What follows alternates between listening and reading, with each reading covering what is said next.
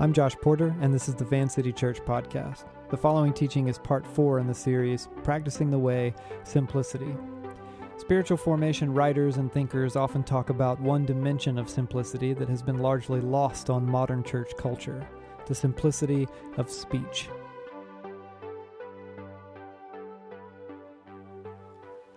In 2006, if you guys know this story, beloved sitcom star Michael Richards fell from grace. Richards, if you didn't know, played Cosmo Kramer on Seinfeld, arguably the greatest sitcom of all time. I will entertain healthy debate that argues for either The Simpsons or Friends as possible contenders for that same title, greatest sitcom of all time. But I will suffer no foolishness about The Office. Get out of here with all that, just so you know. I'm just trying to warm you guys up. Last week, man, I was listening to Bethany up here, and she just kept begging for a response from you guys. I was like, just keep moving, Bethany, keep moving. So, are you with me? Are y'all awake? Yeah. Great, okay. I guess nobody cares about the office enough to defend it, which is great. We're on the same page. What? Oh, my. No. No. But hey, thanks for engaging. Jesse, is that you? Yeah, I appreciate it. All right, anyway, more than a decade before the vicious and inconsistent, unthinking mob mentality of the thing we now call cancel culture, Michael Richards fell from public grace. He was performing a stand up comedy set in Hollywood, California when a group of noisy hecklers began to distract and upset him. And the entire scene's captured on video. Richards became unhinged. He started shouting racial slurs and violent threats before a stunned and disgusted crowd. People started fleeing the scene. The incident was widely reported, doing presumably some degree of irreparable damage to Richards' career. And it was interesting when he talked about it later. He said, Everyone that was there took the brunt of that anger and hate and rage. And I'm concerned about more anger and hate and rage. I'm not a racist, and yet it comes through. It fires out of me. A few years later, Richard seemed to summarize that weird paradox when playing himself on an episode of Curb Your Enthusiasm. In it, he becomes enraged with another character on the show, and in obvious reference to the incident, he shouts at this other character, If only there were a horrible name that I could call you that would make you as angry as I am. It comes through, it fires out of me. A few of us will find ourselves in a predicament quite like Michael Richards, but I suspect all of us can relate to that sense of surprise at your own words, at your ability to articulate something awful, and regret in the wake of those words. Let's read something Jesus had to say about this in Luke chapter 6. Look down at Luke 6, beginning with verse 43. Jesus says, No good tree bears bad fruit nor does a bad tree bear good fruit. Each tree is recognized by its own fruit. People do not pick figs from thorn bushes or grapes from briars. A good man brings good things out of the good stored up in his heart. And an evil man brings evil things out of the evil stored up in his heart. Now, listen to this. For the mouth speaks what the heart is full of. Dr. Francis Collins is a geneticist who led something called the Human Genome Project, widely renowned as one of the greatest scientific minds of our time. He also happens to be a follower of Jesus. And Collins argues that the genetic code of human beings is a kind of living language. He says that our ability to speak is what sets us apart from the other animals and organisms on earth. In other words, this is a scientific way of saying what we all know words matter. The world's written archives and historic speeches come to us by the way of words and language, from the theology of C.S. Lewis to the stories of Flannery O'Connor and the essays of Joan Didion, the lyrics of David Bowie, the sermons of Dr. Martin Luther King Jr., the Bible itself, the documented teachings and sayings of Jesus. It's all words and language. So was that venomous hate that fired out of Michael Richards. which is why theologian Dallas Willard argued that our capacity to communicate with words is, and I quote, the main thoroughfare of evil in human life. The mouth speaks what the heart is full of. Here's that same line from a few different translations of the same verse. For whatever is in your heart determines what you say. Or, for out of the abundance of the heart, the mouth speaks. Or, the mouth speaks from the overflow of the heart. In Matthew's gospel, Jesus says that a good man brings good things out of the evil stored up in him, and an evil man brings evil things out of the evil stored up in him. But I tell you that everyone will have to give an account on the day of judgment for every empty word they have spoken. Listen to this For by your words you will be acquitted, and by your words you will be condemned. Yikes. Later, the New Testament writers will pick up on this warning and elaborate further, calling the tongue, or our ability to speak, a restless, untamable evil. James writes, The tongue is a small part of the body, but it makes great boasts. Consider what a great forest is set on fire by a small spark. The tongue also is a fire, a world of evil among the parts of the body. It corrupts the whole body, sets the whole course of one's life on fire, and is itself set on fire by hell. All kinds of animals and birds and reptiles and sea creatures are being tamed and have been tamed by mankind, but no human being can tame the tongue. It is a restless evil full of deadly poison. In Michael Richards' words, it fires out of me.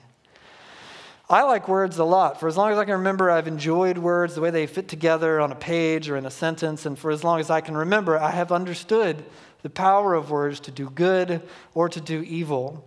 And Jesus says that both possibilities are irrevocably, irrevocably tethered to what's inside us. There have been, I'm ashamed to admit, times in my life, more than I'd like to admit, in which I found myself willing and able to lower a pail into a deep reservoir of selfish and petty woundedness or anger or even hatred, and to draw up from it words. Words intended to injure or even to destroy. So often I've been in arguments with my wife Abby or with a close friend and I will find in myself the ability to articulate something dreadful or something cruel or dark or evil. And I think of Jesus' words from the overflow of these things in my heart. And then, of course, we use these apologetic expressions to whisk them away when the embers have cooled, or I, I didn't mean that, I was just upset. And there can be an element of truth to that, but it comes from somewhere. Now, combine all this with our unprecedented access to communication and our unprecedented ability to communicate. At just about any given time, most people can reach into their pocket and, in a matter of seconds, broadcast words to a number of people that far exceeds the amount with whom we have any real relationship or connection or context. Words loosed into cyberspace become weapons words said and words received, the yardstick by which we determine who is worthy of life or else condemnation. This week, I read that the banjo player from uh, the band Mumford and Sons, not exactly known for their edginess, no disrespect whatsoever to any Mumford fans in attendance. I just think of Mumford and Sons kind of like Coldplay. Sorry, Michael Dumont, if you're listening. Um, kind of like this era's you know, safe suburban mom rock or something. Starbucks rock, maybe that's a little more accurate. Uh, it's kind of like Hootie and the Blowfish for the 2000s, you know, Mumford and uh, Coldplay. And again, no, no disrespect. I happen to have loved Hootie and the Blowfish circa 1994. I saw them in concert. You were there. You remember that? It was great. I was right up front, man. Hootie. He's not actually Hootie. That's just the name of the band. Anyway, and my God, did you guys know this? That record, the uh, debut record from Hootie and the Blowfish, Cracked Rear View, it's called. It went double diamond in the United States alone. That's 20 million records, ladies and gentlemen. Now, maybe you don't find that impressive, but listen to this. For comparison, think of today's noteworthy pop performers. You know, someone like a, a Justin Bieber. I say performer because To say artist or musician would be a stretch, but think of Justin Bieber's best selling record. I looked this up. Five million copies. Five million copies to Hootie and the Blowfish, 20 million plus in the United States alone, man. Serious Hootie numbers. Anyway, how did we get here? Oh, right, right. So Hootie was great.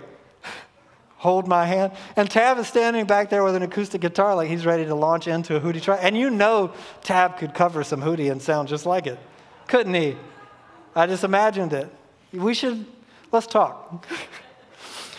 uh, no disrespect to Mumford fans. It's kind of like Hootie and the Blowfish for the 2000s. I like Hootie and the Blowfish. Anyway, the banjo, banjo player for Mumford and Sons, which is already a dorky sentence, and this is about to get even weirder, he was made to leave the band and issue this sniveling apology because he mentioned via Twitter that he had read, read Andy Ngo's controversial book, Unmasked, and that he found it, quote, important, and that he thought the author was brave.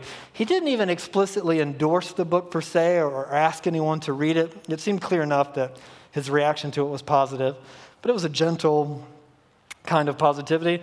So, okay, the, the Mumford banjo guy likes this Antifa expose book. Andy Ngo, if you weren't aware, is a journalist from Portland, infamous for his conservative political views and for antagonizing Antifa. Ngo is a Vietnamese American. He's gay, he's an atheist, so he doesn't really fit the right wing stereotype. But that hasn't stopped his political opponents from hating his guts and assaulting him and boycotting or vandalizing stores that carry his books because they don't like his political position. And finding out that the banjo guy from Mumford read this book and liked it to some degree was apparently too much for some people to handle, and the backlash was swift and severe. His uh, eventual apology began Over the last few days, I have come to better understand the pain I caused by the book I endorsed. A few words, a tweet, seemed to have ended this dude's career, at least for now, which just reminded me of the power of words, for better or worse. When the world is rational or when it is insane, words are powerful, overflowing with the capacity for blessing or for cursing, for life and death, to build up or to destroy the person saying or receiving them. And knowing this, the historic way of Jesus has approached the combustible potential for words, not with vows of silence or becoming the moral word police telling people what they can and can't say, but with the ancient spiritual discipline of simplicity of all things. For the past few weeks, we've been studying the ancient spiritual discipline of simplicity here on Sunday nights and learning what it means to put it into practice in smaller groups that meet throughout the week that we call Van City communities. Now, if you know anything about the practice of simplicity, if you've heard that term before, maybe your mind goes to minimalism, which is the disciplined life's work of purposefully restricting the amount of finances and possessions in your life in order to better embrace freedom and generosity. This is an aspect of Jesus' practice of simplicity. It's huge, and we'll begin that part of the conversation soon. But simplicity, at least as a spiritual discipline, is not a lifestyle trend, it is not a self help fad. So before we've begun the conversation about externals, things like money and possessions, we've been talking about the internal. We talked about the simplicity of life, simplicity of the heart. Last week, our friend Bethany was here to teach on simplicity that flows from spirit cultivated disposition of contentment. This week, we're talking about a dimension of this practice well represented in the writings of the early church, of thinkers and theologians throughout church history, but that has been, I think, largely forgotten in the public church square. And that is the simplicity of speech. We're taking the work and thinking that we're doing on the inner person and bringing it into the way that we talk. Why? Because Jesus told us that the mouth speaks what the heart is full of. So don't hear simplicity of speech and think that it boils down to talking less. For some of us, in certain contexts, that may be the case, but really, what it means for all disciples of Jesus is the disciplined effort to bring everything we say into alignment with Jesus' heart. Remember, Simplicity in the Christian tradition is synonymous with focus and depth as an affront to the shallow and the superficial. And this applies to the way that we talk.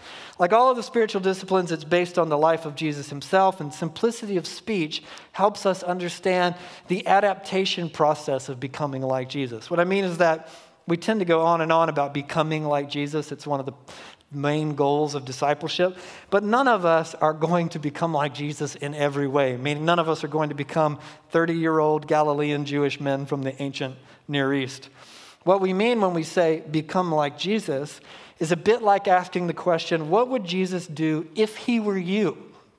What would Jesus do, for example, as a young mom or as a husband? What would Jesus do as an artist or a teacher or an engineer or a counselor? What would Jesus do if he were your age, your gender, your season of life? What would Jesus do if he lived here and now in your context?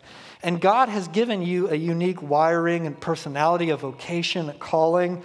What would Jesus do if all of those things were in his immediate purview? What would Jesus do if he were outgoing, if that's your personality, or shy, like if that's your personality? What would Jesus do if he was gregarious or reserved? Or, for our purpose tonight, how would Jesus talk if he were you? When would Jesus not talk if he were you.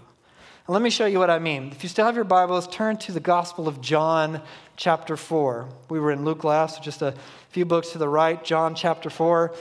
We're going to read an iconic dialogue between Jesus and a woman from Samaria, and I want you to pay attention to the way that Jesus guides this exchange. The Gospel of John, chapter 4, verse 4.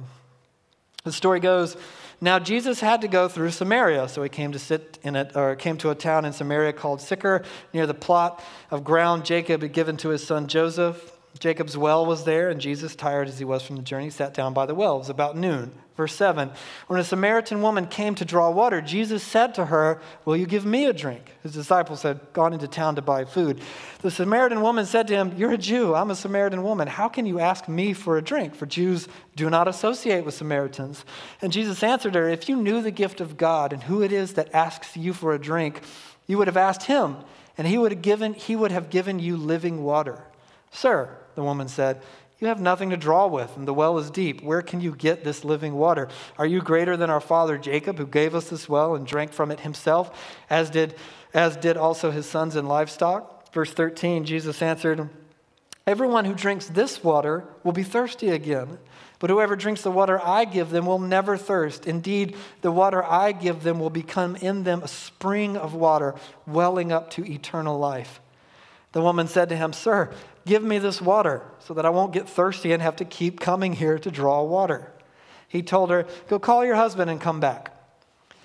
I have no husband, she replied. Jesus said to her, You're right when you say you have no husband. The fact is, you've had five husbands, and the man you have now is not your husband. What you have just said is quite true. Sir, the woman said, I can see that you are a prophet. Our ancestors worshipped on this mountain, but you Jews claim that the place where we must worship is Jerusalem. Woman, Jesus replied, Believe me, a time is coming when you will worship the Father neither on this mountain nor in Jerusalem. You Samaritans worship what you do not know. We worship what we do know, for salvation is from the Jews. Yet, a time is coming and has now come when the true worshipers will worship the Father in spirit and in truth, for they are the kind of worshipers the Father seeks. God is spirit, and his worshipers must worship in spirit and in truth. The woman said, I know that Messiah, called Christ, is coming. When he comes, He'll explain everything to us. Then, after all that, Jesus declared, I, the one speaking to you, am He. Now, in the way of gospel dialogues, this is a lengthy one. And notice the way that Jesus draws her out in conversation, the way he speaks candidly and with kindness to someone that in his time and place was deemed unworthy of his time, inappropriate for private conversation. Remember that line Jews and Samaritans don't speak to one another. Jesus balances his gentleness, his willingness to talk to this woman at all, against uh, social taboos with his willingness to confront sin. And even then, he does that with the intent not to condemn, but to build up. or to bring what he called eternal life. Now, this is just one story, but if you read the Gospels, you'll find that the greatest teacher who ever lived was also the greatest pastor who ever lived, with exactly the right words for exactly the right time every time. Jesus was always in tune with the moment. He reads not only the room, but the heart, and he deduces a person's capacity to receive what he has to say and in what way. But look at this. Turn a few pages to the right to John chapter 8. Lest we miscast Jesus as, you know, Ned Flanders, a deflated, cowardly youth pastor with no strong words in his vocabulary, let's read one more exchange, this time between Jesus and the religious leaders. Look at John chapter 8, beginning with verse 42. Jesus said to the religious leaders, If God were your father, you would love me, for I have come here from God. I have not come on my own, on my own. God sent me. Why is my language not clear to you? Because you are unable to hear what I say. You belong to your father, the devil, and you want to carry out your father's desires. He was a murderer from the beginning, not holding to the truth, for there is no truth in him. When he lies, he speaks his native language, for he is a liar and the father of lies. Yikes.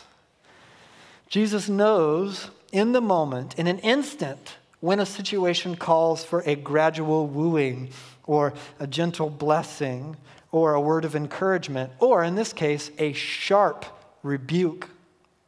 This is an emotional intelligence beyond compare, a discipline of speech alien to our time and place. And yes, this is a very high bar of aspiration, but that is the idea to learn to talk like Jesus.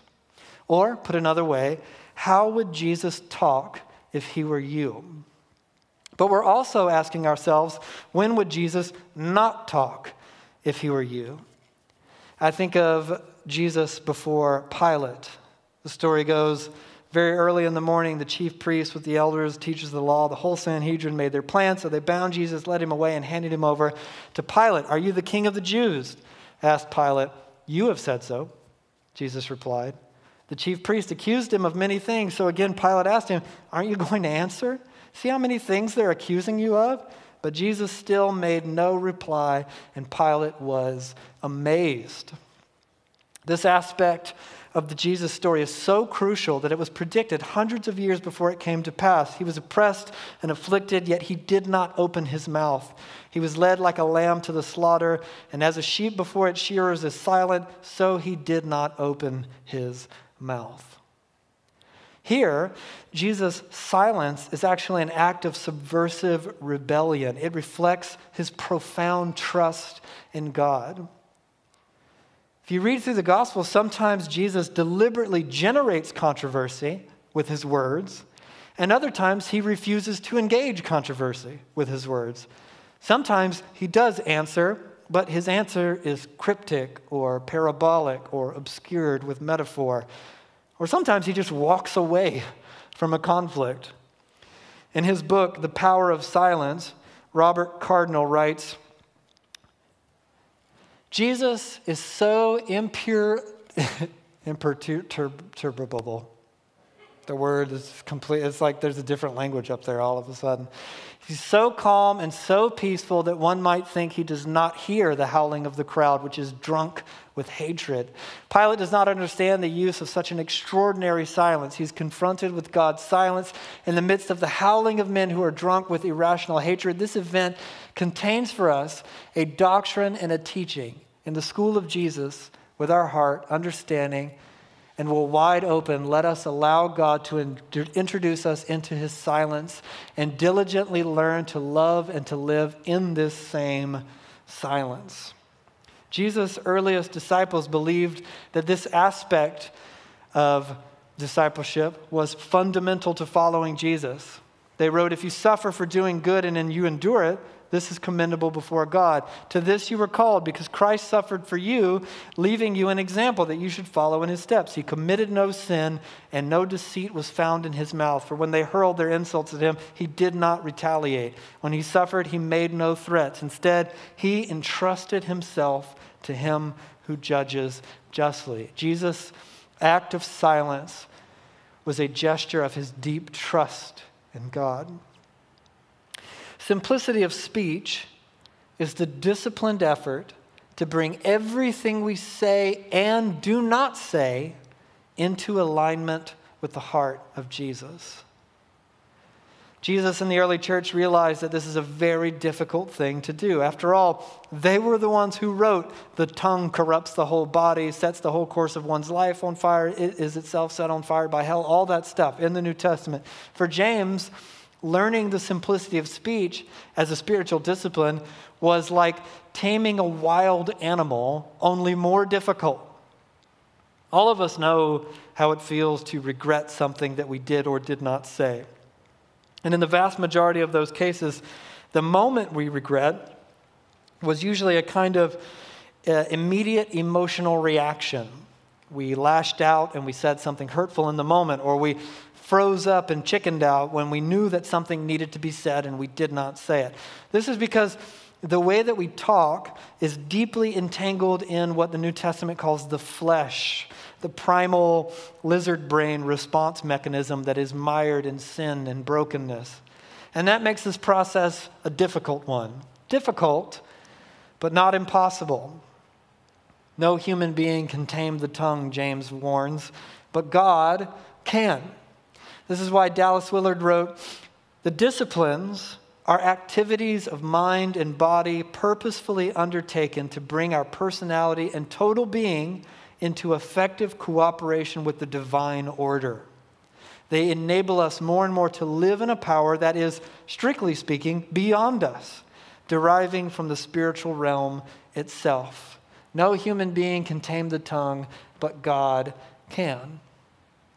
How do we participate in that process? Step one is learn when to talk less.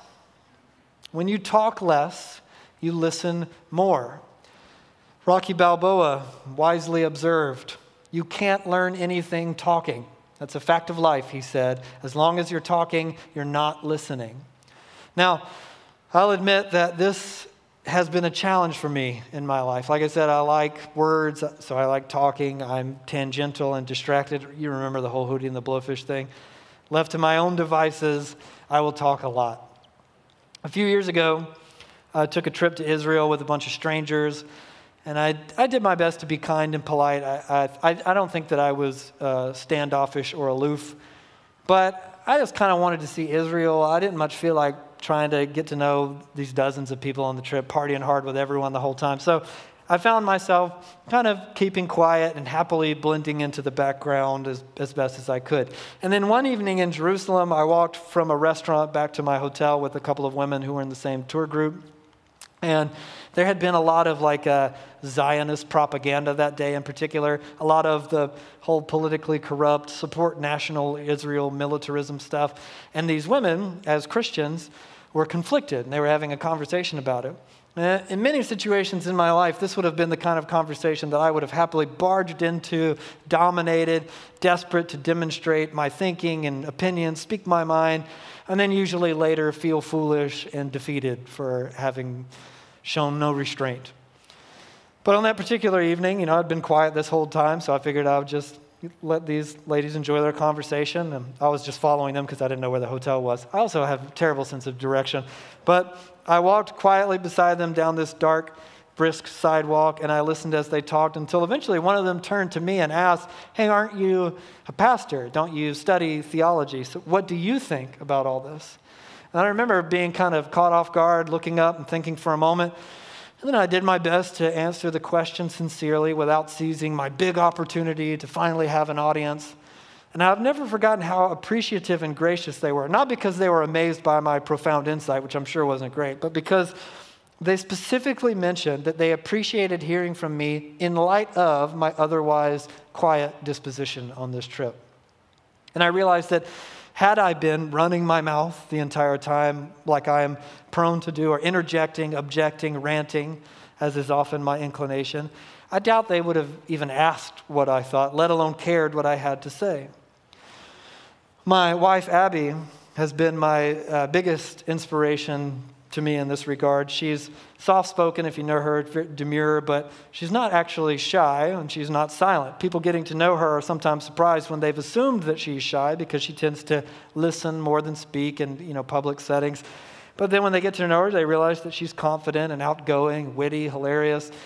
When she speaks, her speech is often imbued with wisdom and discernment. And I think it rings true even more so because she doesn't constantly talk all the time. This is why the Hebrew wisdom literature claims that sin is not ended by multiplying words, but the prudent hold their tongues.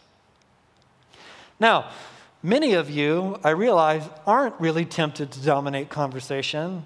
You aren't itching to be heard.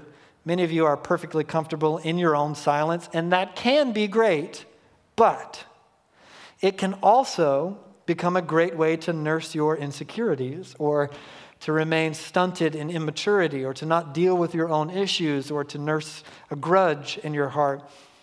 So, to know the difference between actually keeping silent out of trust in God or out of your own immaturity or stuntedness, ask yourself is your tendency to keep quiet rooted in a deep confidence in God? Or is it something else? Some of us, I would argue, need to learn to talk more. Everyone who follows Jesus will learn again and again that there are aspects of their personality and wiring that, to be brought into alignment with the heart of God, will undergo painful, difficult change. That means that the loudmouths, like me, will have to learn when to shut up. And it also means that those who are predominantly quiet will have to learn when to speak up. It means that I can't just fall back on, oh, well, my personality is super talkative, so blah, blah, blah, blah, and refuse to learn when to be silent and still like Jesus. And it means that some of you won't be able to hide behind your shyness, stunted or immature, and refuse to obey Jesus' call to speak up and to speak well. It will be hard for all of us because Christ likeness is not natural. Jesus' silence before injustice and corruption challenges half of us. It's hard to be silent. And his bold, powerful, confident, and often confrontational speech challenges the other half of us. It's hard to speak up. We're all in the same class, under the same teacher, learning the same thing, but it confronts our personalities in different ways. So, how do we talk like Jesus? I think it begins with tell the truth and don't lie which seems like a given, but how much of our common everyday speech is peppered with knowing exaggeration or gossip or spin? How often do we massage details or obscure them, forcing reality through the colored filter of how we want it to sound, especially to villainize someone or to victimize ourselves? Or we use witticisms or hyperbole or half truths to make ourselves sound more interesting or our stories more worthy of telling. And I know, I know I sound like old man Josh telling the youngsters to get off my lawn, but I am convinced that the primary cultural breeding ground for dishonesty is the damp basement floor that is social media.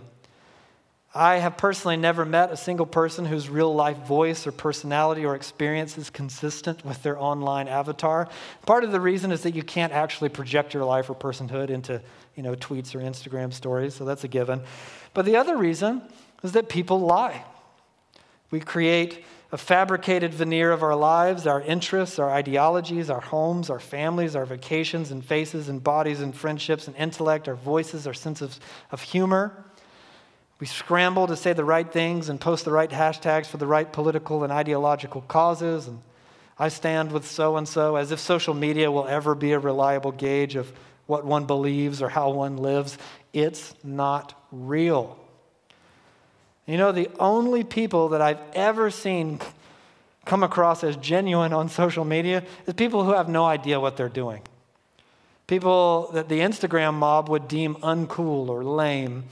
They have no idea how to stage photographs or manipulate angles, who forget they have accounts and leave them derelict for a year before they suddenly reappear to show you their cat or something. Or, oh, hey, look, there's a big slug outside. I think I have this thing on my phone.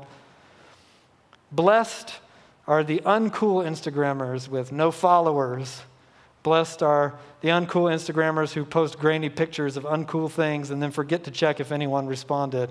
Theirs is the kingdom of God. Culture has issued an enormous permission slip to decorate our lives with dishonesty via social media. But to talk like Jesus, we have to tell the truth and not lie. Something that is difficult to do in the culture of social media. And on that note, to talk like Jesus, we must reject manipulation and domination and condemnation. Part of the social media image fabrication is attempting to dominate ideas by demonstrating how you are on the right side, how on the right side you can be. And usually you do that by condemning other people. Heroes need villains. Virtue signaling is a great way to show how woke you can be, but nothing quite offers that sweet sweet high, like contrasting your, your greatness against someone else's depravity. So, everyone who doesn't agree with your political preferences is a Nazi. That's the popular one these days. Or on the other side, everyone who cares about the poor is a socialist. Or everyone who says anything about the oppressed is a liberal, the shame of it all. Or back to the left, everyone who didn't post the right thing is complicit. Or everyone who didn't say anything is guilty of violence. Whoever points out the most violations wins. If everyone else is so bad, you can feel so good. But to follow Jesus means building people up rather than tearing them down. Look at this again, what Katie read earlier. Do not let any unwholesome talk come out of your mouths, only what is helpful for building others up according to their needs, that it may benefit those who listen. Paul goes on to write, Be kind and compassionate to one another, forgiving each other, just as in Christ God forgave you. What if we asked ourselves, before we spoke to our friends, our communities, our spouses, our children, what if we asked ourselves, before we posted something online, will this build up and benefit the person to whom I am speaking? What if we actually lived under the authority of this command? Do not let any unwholesome talk come out of your mouths, only what is helpful for building others up according to their needs, that it may benefit those who listen. And finally, to talk like Jesus, we must bless and never curse in his incredible book, Sacred Fire. I've been reading it in the mornings. This is my third go round. Ronald Rolheiser argues that a blessing has several components. First, we bless someone when we really see them and when we let them know that they are seen and heard by us. Second, we bless someone when we speak well of them, when we just say kind, nice things about them. And finally, and this he argues is probably the most important thing, we bless someone when we give part of our lives away in order that they might have more life. Here's how he explains it Good parents do that for their children in all kinds of ways. They sacrifice their lives for their children. They die, but their children live. Good teachers do that for their students. Good mentors do that for their proteges. Good pastors do that for their parishioners. And all good elders do that for the young. They give away some of their own lives to resource the young. He goes on to summarize we bless others when we see them, delight in their energy rather than feel threatened by it, and give away some of our life to help resource their lives. Sadly, the reverse is also true. We curse others when we demand that they see and admire us, when we demand that they speak well of us, and when we use their lives to build up our own. A gesture of blessing feeds others, a cursing gesture feeds off of them. It's a strong word, curse. We think of cursing someone as something rare and extreme. But the sad reality is that cursing others is more ordinary and more prevalent. This is something that I've had to face as a, a dry and sarcastic person by default. That turning everything into a sarcastic punchline does not bless others. It can become a kind of cursing when our response to anything is snarky or silly or insincere, when we can't even speak words of kindness to someone without twisting it into a joke.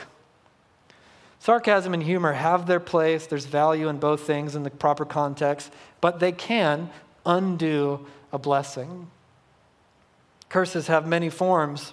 when we overlook someone or ignore them because they didn't pass some test that we engineered to deem who is worthy of our attention, when we compare ourselves to others, when we're jealous of them, when we gossip about the other person, tearing them down and using their torn pieces in an attempt to build a sad little pedestal for us to stand on, when someone else got the role we wanted and we simply cannot be happy for them, cannot celebrate, cannot participate, when we see the person that got what we wanted as an affront to us, as a threat to us, when we cannot give part of ourselves away for the sake of someone else. That is what it means to curse someone. And to talk like Jesus, we must bless and never curse. And finally, to talk like Jesus, we have to learn to prophesy. Now, to prophesy simply means to listen to what God is saying and then to speak what you hear to or over another person. It rarely has anything to do with the future but it is usually just about building up and blessing other people, usually through the lens of the scriptures and the teachings of Jesus. If you've ever had someone speak a blessing over you in a time of listening prayer, prophesy over you, you know how powerfully transformative an experience it can be. Jesus did this all the time. What if you did that on a regular basis? Bums me out how often we refuse to normalize prophecy in our own lives. We tend to think that speaking prophetically over another person is something intended for emotional prayer meetings and tear soaked times of community prayer only. But what if you asked God what He wanted to speak over your spouse or your kids every morning, and then you told them what God said at the breakfast table? What if you wrote down the names of close friends, of other people in your community, and you asked God about them, and you gave them a call, or sent them a text, or just told them on a Sunday evening, I was praying for you, and I feel like this is what God has to say over you, and bless that person? What if you did this kind of thing all the time? What if you worried more about blessing others than about sounding weird or getting too heavy? I think we would start to sound a lot like Jesus. So, as we take what we've been learning about simplifying our lives, simplifying our hearts, nurturing gratitude and contentment, next we are talking about how all of that will begin to change the way that we talk. This week's practice is at vancity.church slash simplicity. Remember, taming the tongue is akin to taming a wild beast in the language of James. It is the alligator wrestling of the spiritual disciplines. And that's okay. This isn't a guilt trip. This is not an unrealistic decree to instantly master the spiritual discipline of simplicity of speech. This is, as it has always been, an invitation to become more like Jesus, to become someone who, over time, trains themselves, empowered by the Holy Spirit, to create a baseline action and reaction of blessing others, who no longer has any need for gossip or posturing or exaggeration, who feels no itch to virtue signal or tear someone else down, who is completely content in their own silence and confident when the time comes to speak up. Imagine hearing those words from Jesus For the mouth speaks what the heart is full of. Imagine hearing that, and instead of feeling a pang of conviction, saying, Amen. That is the kind of person I want to become, and I know I'm not alone in that. Let me pray that the Holy Spirit would teach us in the days and weeks to come.